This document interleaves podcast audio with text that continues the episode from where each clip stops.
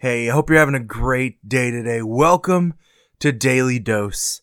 Hope you join us today as we dive into scripture and we take a look at what God's word has to say for us today.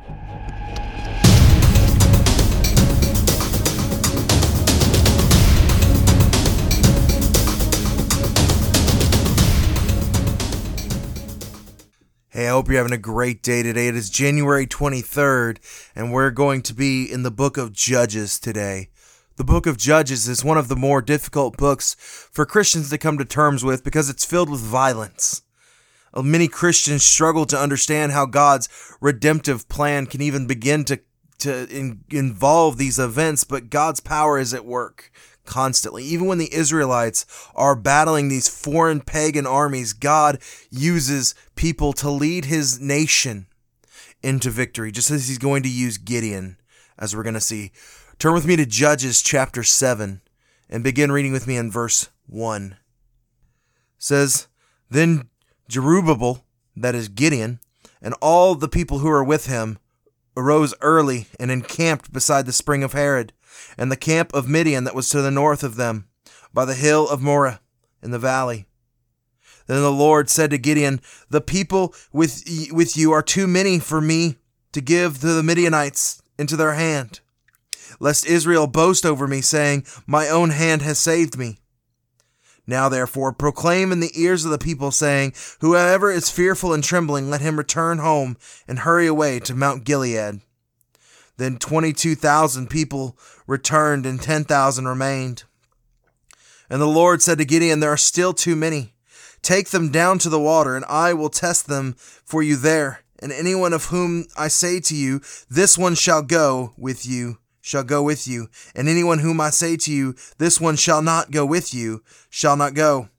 So he brought the people down to the water, and the Lord said to Gideon, Everyone who laps the water with his tongue as a dog laps, you shall set by yourself.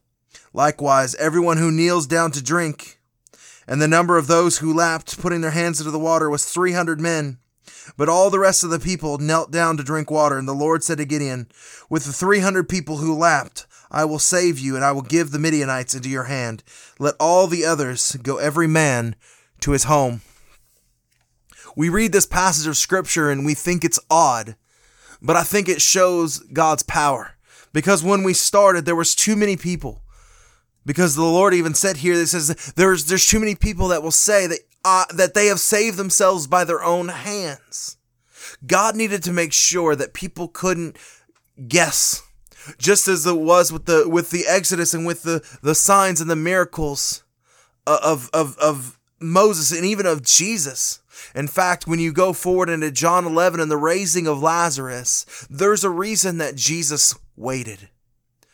Because there was pharmaceuticals, there was medicine that could have healed John uh, that could have healed Lazarus. But nobody could have raised him from the dead.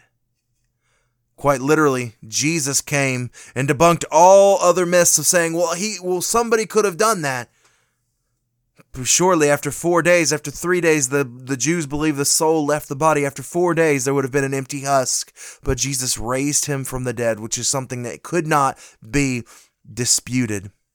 Just as here, God is, is thinning out the numbers so that when they overtake the Midianites, not a single person can say that we have done it so on our own hands.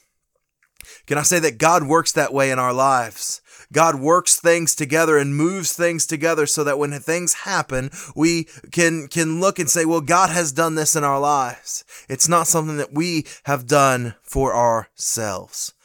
I pray today that God allows you to see those opportunities in your lives, to be able to see how God is working in your life. I hope you all have a fantastic day, and I will see you tomorrow.